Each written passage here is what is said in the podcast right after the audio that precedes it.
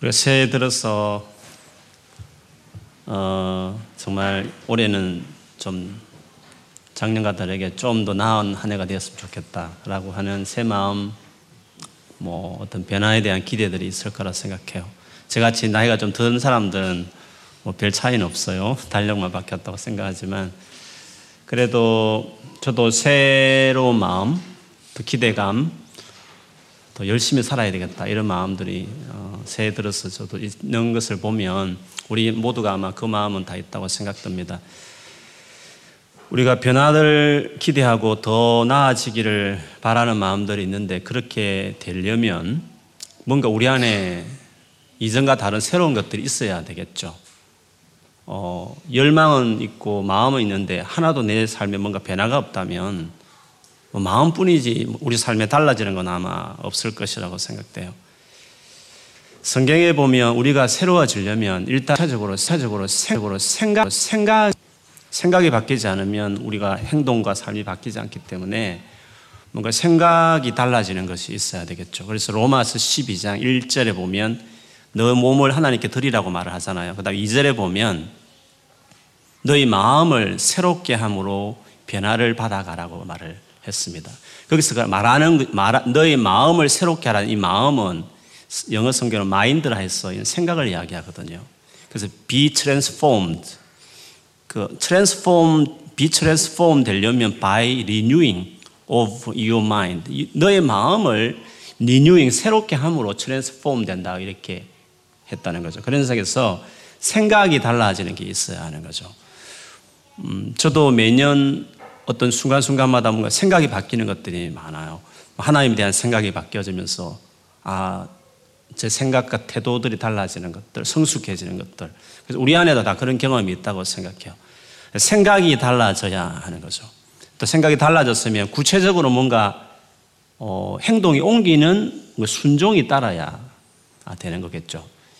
예수께서도 이 말을 듣고 은혜 받고 그렇구나 하고 순종하지 않으면 모래에 지어진 집처럼 사실은 대단한 것 같은데 실제적인 현장에 들어가 보면 비바람이 불고 바람이 불고 홍수가 이렇게 닥치면 그냥 집이 이내 무너지듯이 순종하지 않는 은혜로운 말씀은 사실은 아무 어, 능력이 없다라고 실질로 편안할 때는 되게 충만한 건 성숙해진 같은데 실제 삶의 어떤 어려움 현장에 딱 닥쳤을 때 그때 얼마나 이거 맥을 추느냐 아니면 달라진 게 있느냐 이런 것들이 그때 보여지게 되는 거죠. 근데 그것은 말을 듣고 순종할 때 가능한 거죠. 그래서 이번 최근에 아침 묵상을 어, 결심하고 독하게 먹고 오시는 분들이 많이 들어오더라고요. 뭐 그런 변화라든지 구체적인 자기 삶의 작년과 다른 뭔가 변화가 있어야 올 한 해가 달라지지 않겠냐 하는 거죠. 뭐 여러 가지로 여러분 안에 새해 이제 시작되었으니까 뭐 마음을 가지고 주님 앞에 기도하고 또, 또 그런 결정들을 하면서 따라가는 것들이 있었으면 좋겠어요. 오늘 본문을 통해 저는 뭐꼭 새해뿐만 아니라 우리가 신앙생활을 하면서 그리스도인으로 살아가면서 우리 안에 반드시 새로워져야 될 중요한 토픽 한 부분을 오늘 말씀 가지고 같이 나누고 싶습니다. 15장까지는 어떻게 보면 그 당시에 손가락질 받던 세리와 죄인들을 어, 다른 그 당시의 사람들과 다르게 예수님 얼마나 따뜻하게 맞이했는가, 그들을 소중하게 생각했는가 하는 것을 15장에 좀 다루었다면 16장의 토픽은 어떤 재물에 대한, 어떤 돈에 대한 어떤 그 생각, 아, 그것에 대해서 좀 16장 전체 그 토픽 가지고 좀 다루고 있습니다. 특별히 14절 오늘 본문 바로 다음 절 14절은 바리새인들은 돈을 사랑하는 자들이라 이 모든 것을 듣고 비웃거늘 15장의 바리새인들은 이런 세리 장녀 이런 사람들을 예수님 영접하는 것을 비웃었다면 16장에서는 예수님이 돈에 대한 어떤 가르침을 비웃었다는 거죠. 그래서 16장은 어떤 돈과 재물에 대한 어떤 예수님의 생각과 그리고 당시에 바리새인이라고 말하는 그 사람들의 대표적인 그들의 생각과 어떻게 달랐는가 하는 것이 16장에 나와 있으므로 16장을 오늘 본문뿐만 아니라 계속 보면서 재물에 대한 돈에 대한 생각들이 우리 삶 안에 예수 믿은 이후에 달라져야만 된다는 거. 그것이 우리의 삶에 많은 변화를 가져온다는 것을 오늘 본문을 통해서 좀 살펴보고 계속 보고 싶어요. 그래서 우리 자신을 보면서 우리 안에는 예수님 같은 생각을 얼마나 바뀌어졌는지를 체크하고 또 그렇지 않다면 올 한 해 더 바꿔가고 또 매년 이거 바꿔가서 정말 주님 원하시는 재물관, 소유에 대한 이런 하나님의 생각들을 취하는 사람이 되어야 된다고 생각해요. 오늘 예수님이 비유 하나를 드셨는데 이 비유의 대상은 제자들이었어요. 1절에 보면 제자들에게 그러나 이 말을 곁에 바리새인들도 들었다는 거죠. 그래 그 말 듣고 비웃었으니까 청중은 여럿이었는데 바리새인들도 듣고 그랬지만 사실 주 대상은 제자들이었다는 것을 볼 수 있어요. 그 말은 제자들에게 이 재물관에 대해서 예수님 꼭 티칭하고 싶은 어떤 부분이 있었기 때문에 이 말씀을 하셨어요. 근데 이 비유 내용을 읽어보면 예수님 비유 중에 클리어하게 교훈을 이해할 수 있는 것이 있지만 오늘 본문 비유 같은 경우는 조금 이해하기 어려운 어떤 부분에 논쟁이 되는 어떤 성격이 있는 비유이기는 해요. 보시면 이래요. 어떤 주인이 자기 소유를 어떤 사람에게 맡겼어요. 지금도 그렇고 당시에도 그래요. 돈이 많은 어떤 부자는 자기 재산이 많기 때문에 근데 그걸 어떻게 관리할 수 있는 여력이 안 되고 너무 많을 경우에는 어떤 사람에게 그 재산을 맡겨서 네가 관리해라라고 이렇게 맡기는 경우가 있는 거죠. 요즘에도 그렇잖아요. 어떤 bank라든지 어떤 company가 돈 많은 사람들의 그 자산과 어떤 건물이라든지 그 돈들을 주식 같은 것들을 나름대로 이렇게 아주 전문가적인 그런 지식으로 그 돈을 자산을 관리해 주는 것이 있잖아요. 그처럼 이 당시에 이 청지기는 이 부자의 어떤 일정한 그 재산을 가지고 관리하는 일들을 했다는 거죠. 그런데 이 부자가 어느 날 듣기에 자기 재산을 맡은 이 청지기가 자기 재산을 잘 관리를 못한다는 쓸데없이 돈을 많이 낭비하고 있다는 소문을 들었고 그것이 근거 있다는 것을 알게 된 다음에 하루는 그 청지기를 불렀어요. 아, 너하고 더 이상 계약을 맺고 싶지 않으니까 그동안 어떻게 나의 재산을 관리했는지 한번 계산을 해보자. 얼마의 기간을 줄 테니까 그때까지 모든 지금까지 했던 것들을 자료를 가지고 와서 내게 어, 와서 좀 셈을 하자. 이렇게 했다는 거죠. 그리고 이것 셈 끝난 이후에 더 이상 너를 쓰지 않겠다. 다른 사람을 찾겠다. 아, 이런 식으로 이야기를 노틱스를 줬죠. 그래서 이 정지희가 갑작스런 일이기는 하지만 자기가 한 일도 있고 그래서 반드시 이 주인이 자기를 더 이상 쓰지 않을 것을 알고 난 이후에 어떻게 하지? 이 직장에서 내가 쫓겨나가면 내가 뭘 하지? 심각하게 자기를 고민하기 시작했어요. 아주 심각하게, 어, 이 정직이직에서 끝나는 그 시점을 생각해 볼 때, 그때부터 자기가 뭘 해야 될지 심각하게 생각을 하기 시작했다는 거죠. 그러면서 그가 말하기를 내가 만일에 그만두면 뭐 땅을 팔 수도 없고 땅을 판다는 것은 가장 3D 직종이에요, 그 당시에. 진짜 기술 없는 애들이 하는 일이거든요. 그걸 할 수도 없고, 그렇다고 내가 이게 구걸 하듯이 이렇게 할 수도 없고, 뭘 할까 생각하다가 사절에 보면 내가 할 일을 알았도다. 맞아, 이것을 해야 되겠어. 내가 할 일을 알았다. 하면서 그 다음에 자기가 그 계획한 일을 하나하나 해 나가는 거죠. 마치 이 비유는 그와 같아요.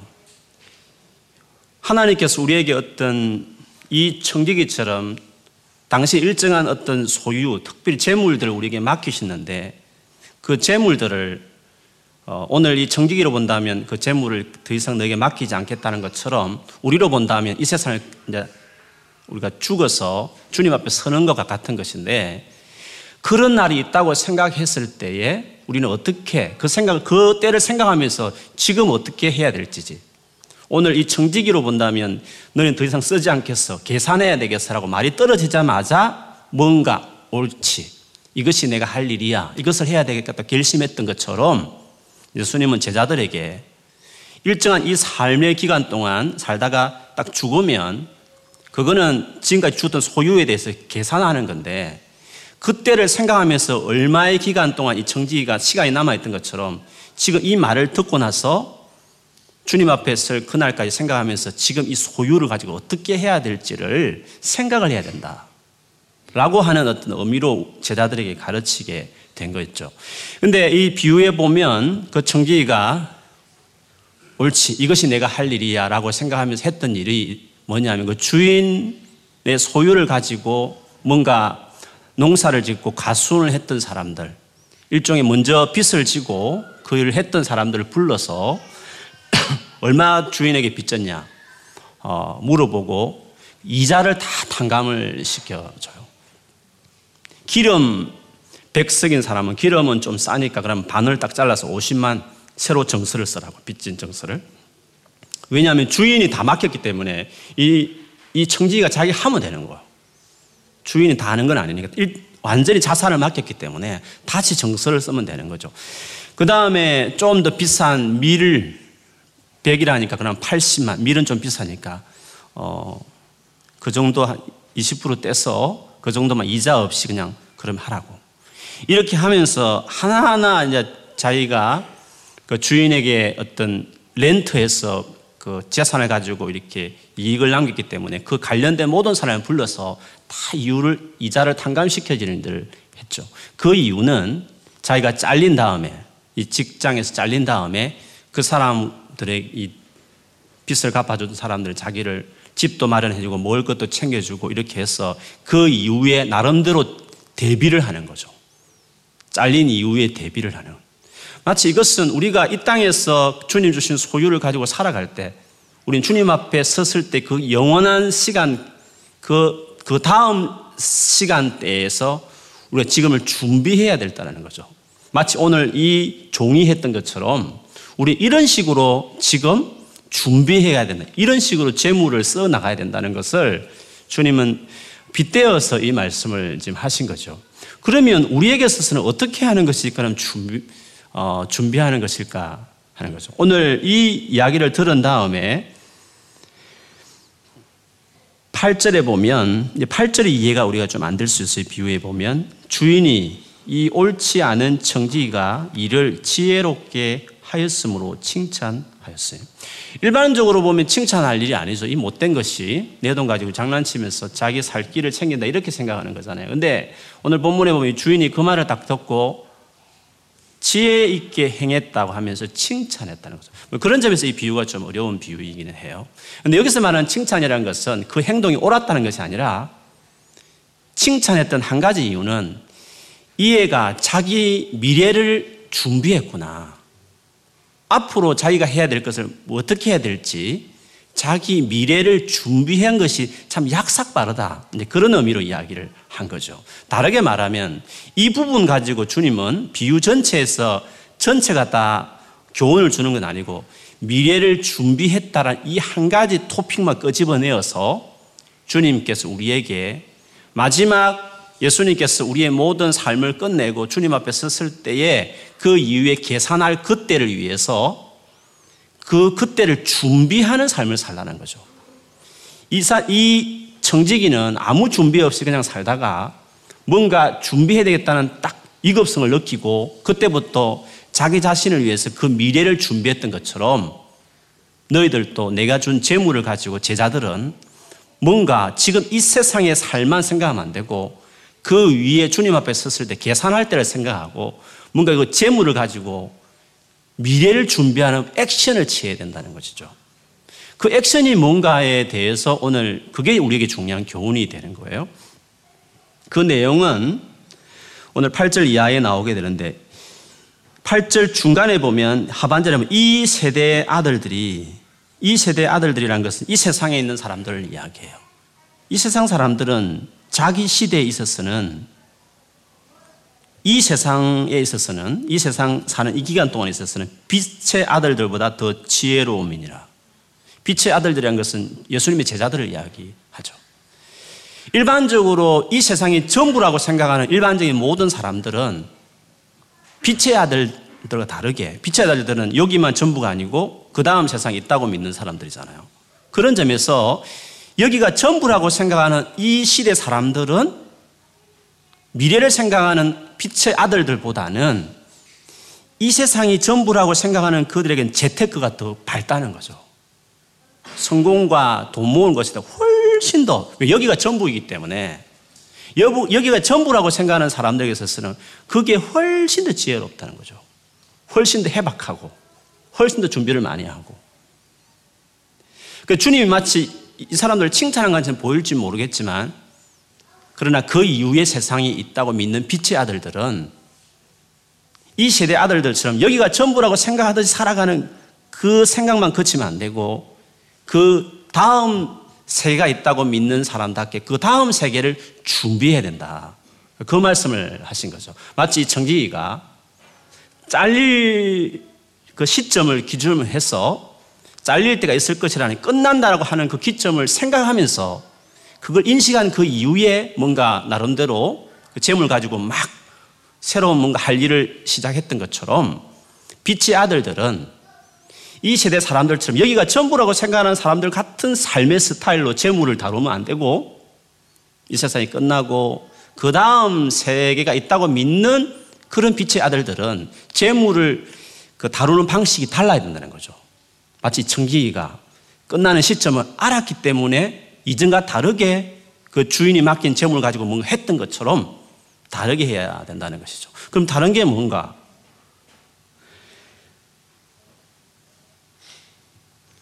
구절 말씀. 구절 한번 읽어볼게요. 구절 같이 여러분 읽어보세요. 시작.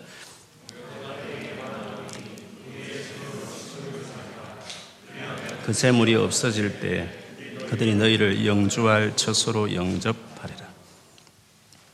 불의의 재물로 친구를 사귀라고 이야기했습니다. 오늘 이 불의한 청지기가 주인이 둔 재물을 가지고 그 빚진 사람들에게 선심을 썼잖아요. 마치 막 베풀듯이. 그처럼 어, 빛의 아들들 제자들은 지금 가진 그 물질을 주님의 것이라고 생각한 정직의 것을 가지고 다른 사람을 쓰라는 거죠.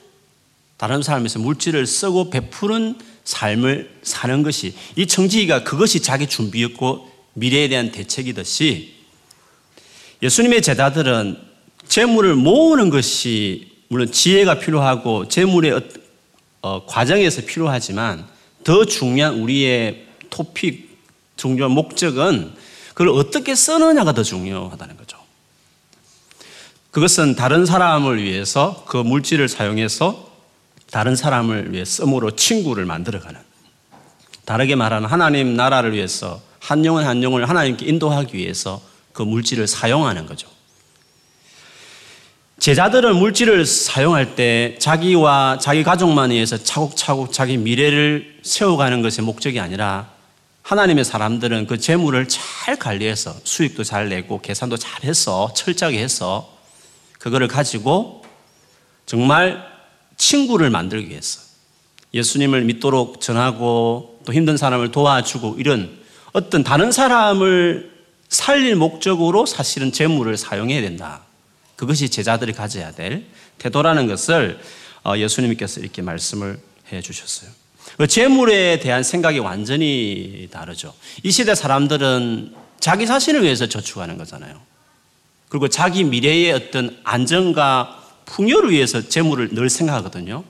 그런데 주님은 제자들에게 그 재물들을 잘 관리하고 이윤도 남기고 이렇게 하지만 또 자기를 위해서 저축도 하고 다 하지만 그러나 더 중요한 관심은 그 재물을 가지고 어떻게 어, 이 재물을 이용해 친구를 사귈 것인지 하나님께 그들을 인도하고 예수님을 전하고 또 힘든 사람을 정말 도와주는 어떤 차원에서 재물을 쓸 것인가가 그게 중요한 관심이 돼야 되고 그런 사람이 다음 세대에 갔을 때 주님 앞에 섰을 때 재물이란 그 부분에 있어서 칭찬을 받을 거다. 아, 그런 말씀을 예수님이 하신 거죠.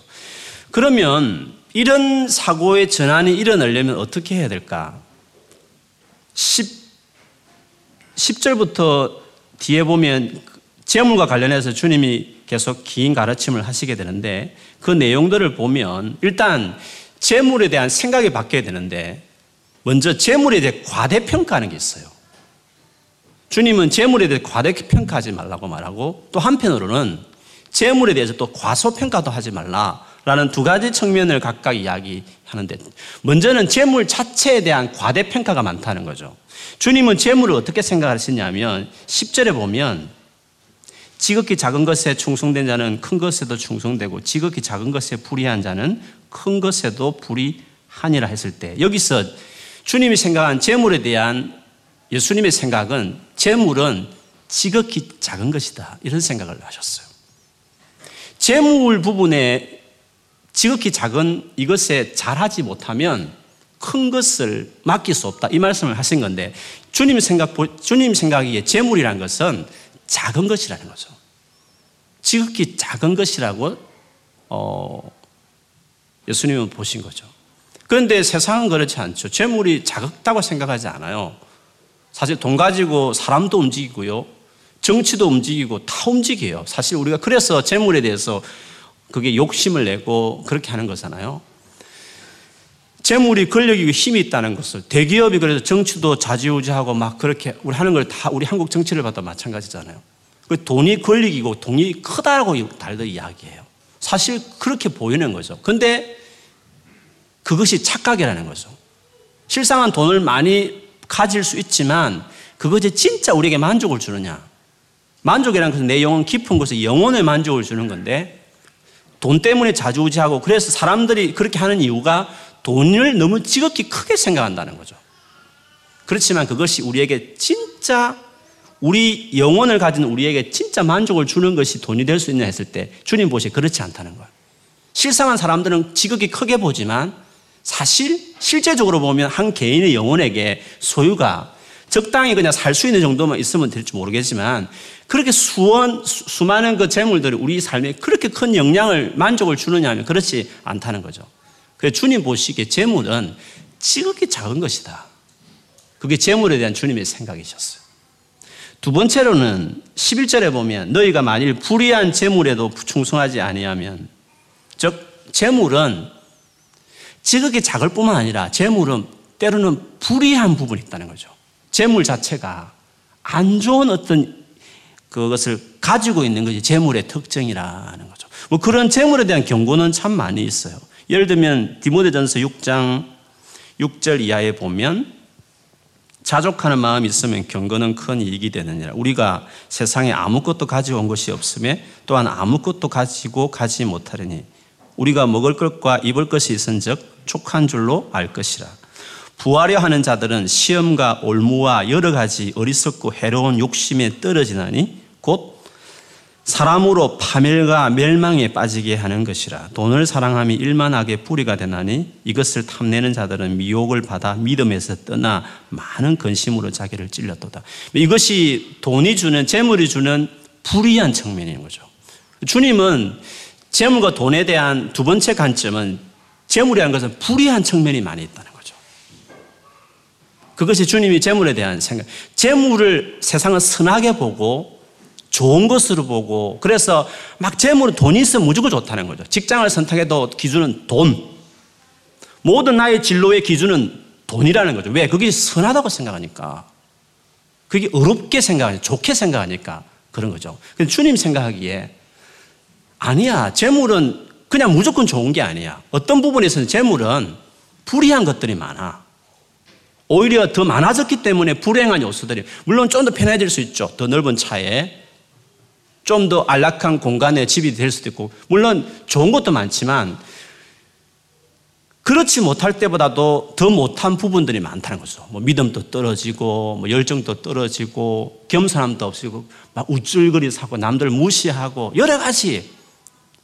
그렇게 가난할 때는 이렇게 뭐 가족도 화목했는데 돈이 많다 보니까 각자 뭐 자기 거 하다 보니까 이렇게 가족에도 떨어지고, 표면적으로 보면 좋은 것 같이 보이지만 내적으로 어떤 의미와 사랑과 어떤 그 행복의 기준을 봤을 때는 물질이 들어옴으로 더 이렇게 피폐해진 것들이 또 많이 있을 수 있는 것이거든요. 그래서 주님이 말씀하시기에 재물은 전부가 다 선한 것이 아니야. 불이한 측면이 있다. 그런 그 재물에 너무 많은 의미를 두지 말라. 지극히 작을 뿐만 아니라 불이한 요소를 안고 있는 것이 재물이다. 그것이 주님의 두 번째 생각해 주셨어요. 그 다음에 12절에 보면 너희가 만일 나무의 것에 충성하지 아니하면 재물이라는 건 사실 진정한 의미에서 너의 것이 아니야. 너의 아이덴티티를 결정할 수 있는 성격이 아니야, 재물이라는 것은. 재물이라는 것은 소속을 말하면 너의 것이 아니라 남의 것이야.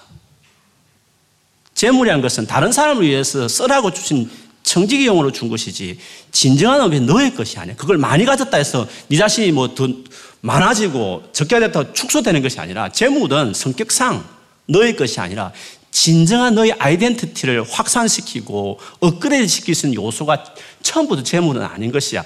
재물은 남의 것이라고. 돈은 그냥 도는 거잖아요. 돌아가는 용도지 그것은 내 안에 나의 것으로 할 수 있는 부분이 아니다. 이것이 주님이 가진 돈에 대한 재물에 대한 생각이셨어. 그래서 재물에 대해서 너무 과대평가하지 마라. 그 말씀을 하신 것이죠. 그렇다 해서 그러면 재물 별거 아니니까 뭐 대충 아무렇게나 뭐 돈 벌 필요도 없고 뭐 대충 살아도 되고 적당히 만족하며 살아라는 의미가 아니라 재물을 사용하는 데 있어서는 그 중요한 거다. 재물 자체는 이렇다 치지만 재물을 어떻게 사용하느냐 하는 것은 네 인생에 정말 중요한 그런 점에서 가소평가하면 안 되고 이거는 중요하게 생각해야 돼. 그 재물 자체에 대해서는 가대평가하지 말아야 되지만 그 재물을 주님은 언제나 사용함에 중심이 있는 거거든요. 그 재물을 어떻게 사용하느냐 하는 것은 그건 정말 중요한 거야. 그래서 재물을 정말 잘 모아야 되고 잘 함부로 쓰면 안 되고 정말 가계부서듯이 잘 계산하면서 할 수 있으면 이익을 많이 남기면서 잘 벌는 게 중요한 이유는 썰 목적에서 그래요. 계산하지 않으면 잘 못 쓰거든요. 그 되는데 지핀 대로 써버리는 사람들은 안 되는 거거든요. 정말 쓰는 걸 중요하게 생각하는 사람들은 계산하게 돼 있어요. 이익을 생각하게 돼 있어요. 단순히 모을 목적이 아니라. 그래 주님은 쓰는 목적이 중요하다는 점에서 그것을 중요하게 생각한다면 돈을 많이 모아야 되죠. 그리고 이익을 생각해야 되죠. 저축도 생각할 수 있고 이윤을 따질 수도 있는 것이고 재테크도 생각할 수 있는 거죠. 쓰는 것이 목적이면. 그걸 중요하게 생각하는 분이면. 다른 사람에서 내가 이 일을 사용하기 위해서 그런 목적이 큰 사람이면 아, 재물을 많이 어, 정말 지혜롭게 사용하고 써야 되는 것이죠. 그래 주님은 쓰는 부분에 있어서는 이건 중요하다.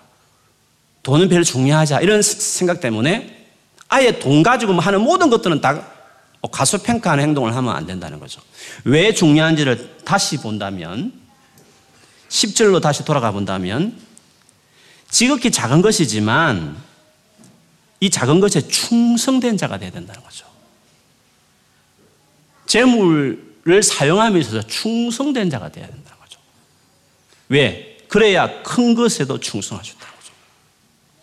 지극히 작다 해서 어떤 사람 너무 은혜 봐가지고 돈 필요 없어. 막 필요 없어. 이렇게 지극히 작게 보잖아요. 작게 보는 건 좋아요. 그런데 그것에 충성되지 않다는 거죠. 생각 없이 막 써버린다는 거죠. 그 생각을. 쓰지, 생각도 안 해요. 그냥 막 쓰는 거죠.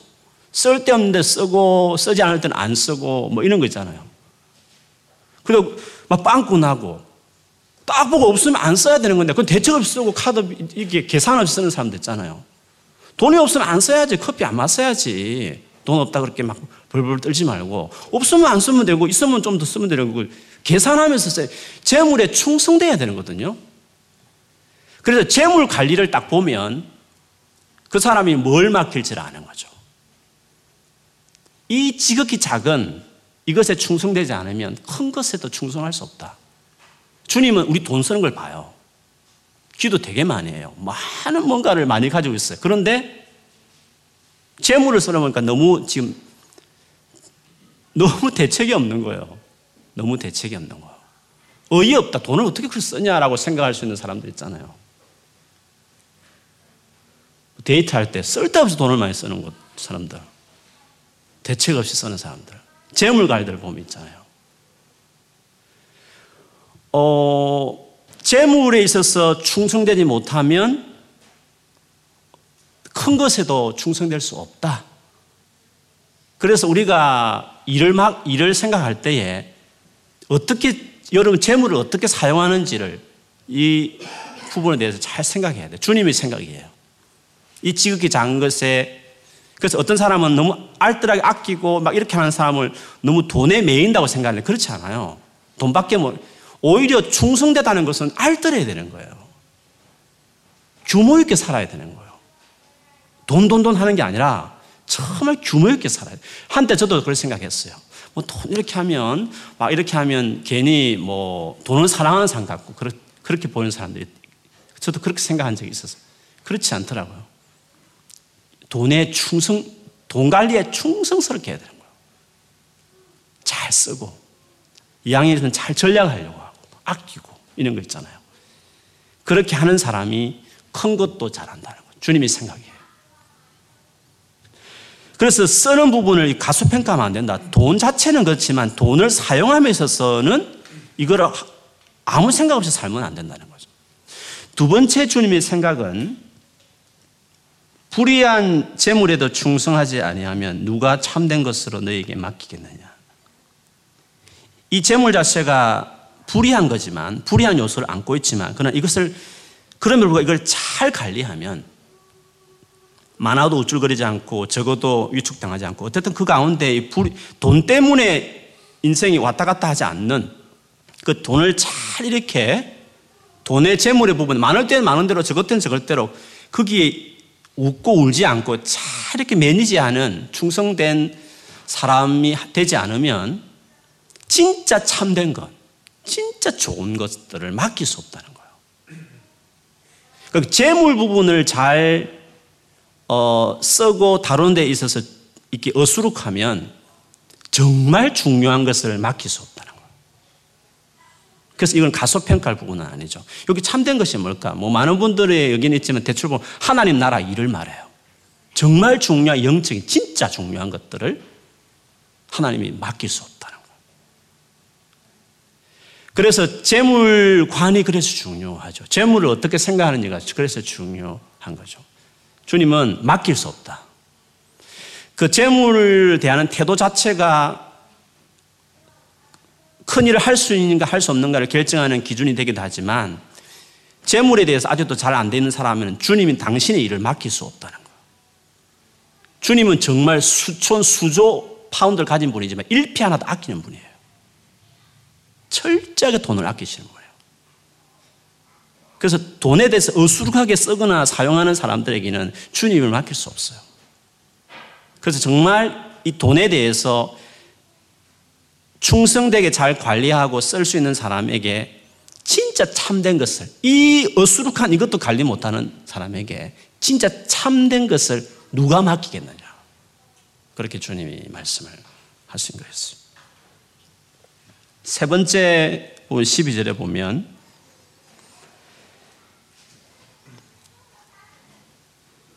너희가 만일 남의 것에 충성하지 아니하면 누가 너희 것을 너희에게 주겠느냐. 돈은 남의 것이라 말했는데 진짜 너의 것이 있다는 거죠. 만약 돈의 부분에 정말 주님이 의도하는 방식으로 이 부분을 잘 사용하지 않으면 진짜 너의 것을 줄 수 없다는 거예요. 돈은 원래 주님 너의 것이 아니고 남의 것이었으니까. 여기 너의 것이 뭘까? 너의 것이. 너희 것은 천국에 들어가는 걸 이야기해요. 만일에 돈 부분에 그 돈이라는 것은 돈을 사용하는 부분에 대해 주님은 여러 가지 아주 큰 의미를 두었는데 돈 자체는 그런 큰 의미가 그렇게 많이 두지 않아요. 지극히 작은 것이었다. 불이한 측면도 가지고 있는 것이다. 그리고 사실은 너의 것이 아니고 남의 것이야, 돈은. 그게 돈의, 그 돈의 정체성인데 돈을 쓰는 데 있어서는 네가 하나님께 쓰임 받을 수 있냐 안 쓰임 받을 수 있냐를 결정하는 잣대가 될 수 있다. 돈의 사용을 보면 더 나아가서는 네가 천국 갈 사람인가 안 갈 사람인가서 그걸 보면 알 수 있다. 이렇게까지 주님이 이야기한 거죠. 물론 예수님 말씀에 그런 게 있었잖아요. 부자가 천국 가는 것이 너무 어렵다고 말했잖아요. 그 바늘 그 실 바늘 구멍에 그 낙타 낙타가 들어가는 게더 쉽지 그 구멍 나가는 게, 그 낙타가 그 구멍 나가는 게 더 쉽지. 부자가 천국 가는 건 더 어렵다고 이렇게 하실 정도로 돈에 대해서 구원과 관련시킨 예수님의 말씀에 의하면 오늘 이 말씀과 비슷한 거죠. 남의 것에 지나지 않는 너의 것도 아닌 이런 돈에 대해서 만일에 충성하지 않으면 진짜 너의 것도 없는 하나님 나라에 들어갈 수 하나님 나 들어가는 이것도 없는 사람이 될 수 있다. 그러니까 주님께서 아주 이야기하신 거죠.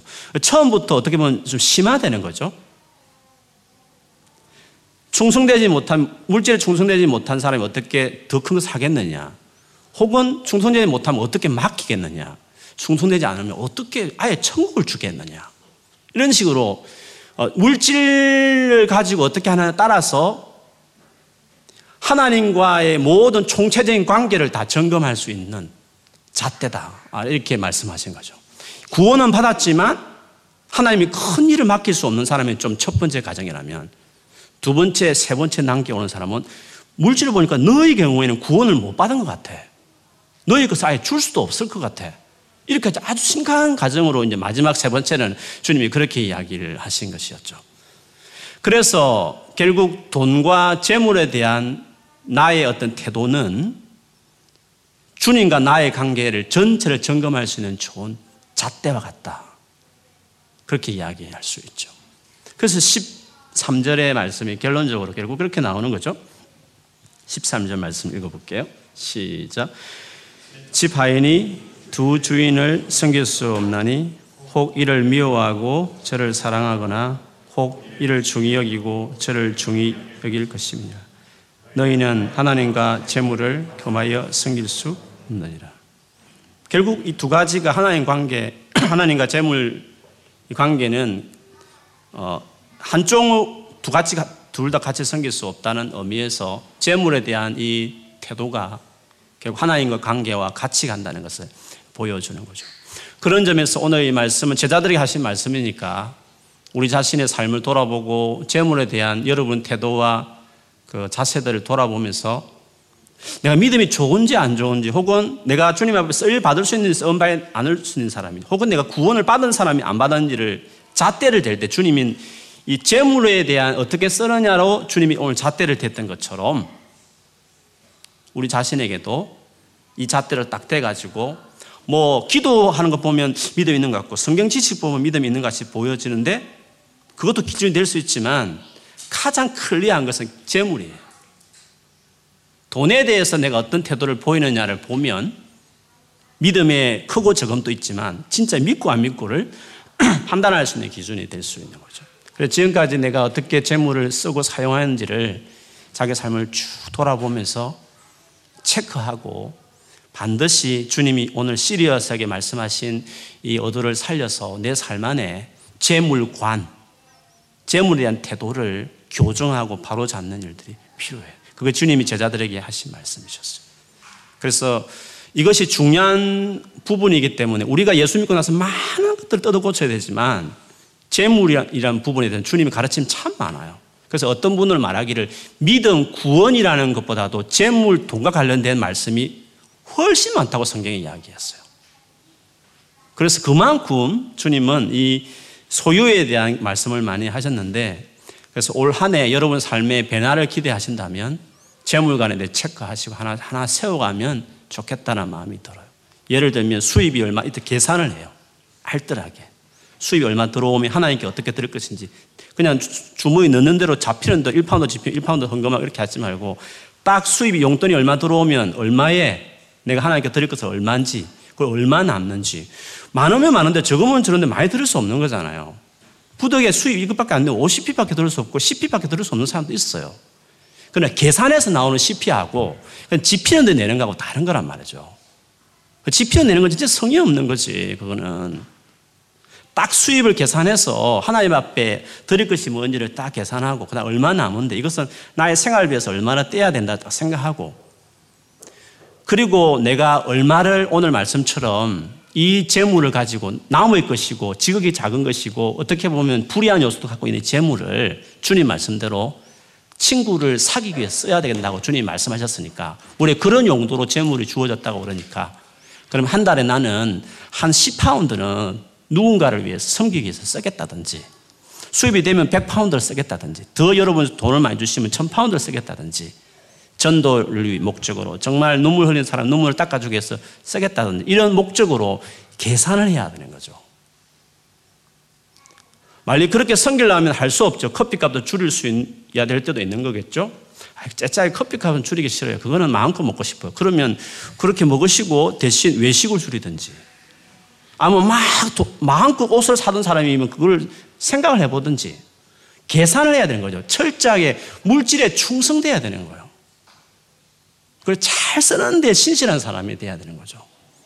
그렇게 해서 다 확보를 해서 올 한 해 만약에 물질의 부분에 여러분이 이렇게 주님을 위해서 부족한 부족한 대로 뭔가 1파운드든지 내가 홈리스에게 1파운드 한 달에 한 번씩 드리겠다든지 뭐 어떤 용도로든 간에 그렇게 물질을 나눠주는 일로 여러분 삶을 훈련시켜 가시면 작은 것에 충성되시면 하나님께서 큰 것도 맡기시고 또 그런 자들에게 더 하나님의 관계에 주님과의 관계에 더 깊은 은혜를 아마 주실 거예요. 이게 주님이 우리에게 주신 티칭과 가르침이에요. 이것은 뭐 올 한 해뿐만 아니라 우리 평생 해야 될 주님 앞에 가져야 될 어, 우리의 태도이긴 하지만 우리 모두가 이렇게 하셔서 정말 주님 보시기에 충성되고 주님이 많은 것을 맡겨주시고 여러분이 준비한 여러분의 것을 풍성하게 부어주시는 그런 삶을 누리는 우리 모두가 되기를 주의 이름으로 축원합니다.